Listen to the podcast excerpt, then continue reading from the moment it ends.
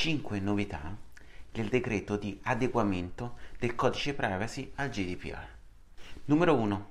Il trattamento dei dati biometrici, genetici, ma anche i dati sulla salute potranno essere soggetti a requisiti ulteriori definiti dal garante ogni due anni, il che crea evidentemente una situazione di assoluta incertezza sui requisiti applicabili che andranno oltre quanto previsto già dal GDPR.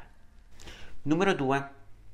L'organizzazione interna potrebbe diventare più complessa. Si fa riferimento alle persone delegate con l'intento di far rivivere quelli che erano i responsabili interni del trattamento ai sensi del codice privacy. Quindi non basterà creare le figure dei DPO, ma si potrebbe dover creare una struttura più complessa con responsabili interni del trattamento, oltre agli incaricati del trattamento che erano già stati menzionati dal garante nelle sue linee guida.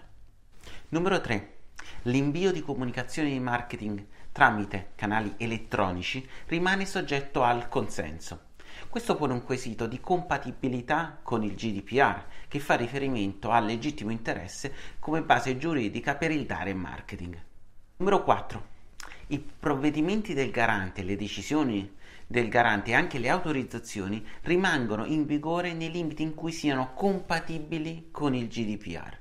Questo viene a far creare una situazione di assoluta incertezza perché immaginiamo che il garante non pubblicherà un elenco dei suoi provvedimenti che rimarranno in vigore e per esempio la figura dell'amministratore di sistema non prevista dal GDPR ci si chiede se rimanga in vigore e quindi sia richiesta alle società operanti in Italia. Numero 5 si fa riferimento a un periodo transitorio di otto mesi dalla pubblicazione, dall'entrata in vigore del decreto di adeguamento al GDPR, in cui il garante terrà conto della prima applicazione del GDPR. Che cosa voglia dire questo è assolutamente incerto. Le sanzioni sono già in vigore, ne terrà conto il garante, quindi le sanzioni potrebbero essere più leggere, ma il linguaggio della previsione non fornisce garanzie adeguate. C'è quindi tanto da fare in poco tempo e quindi mi sento di dirvi let's go back to work.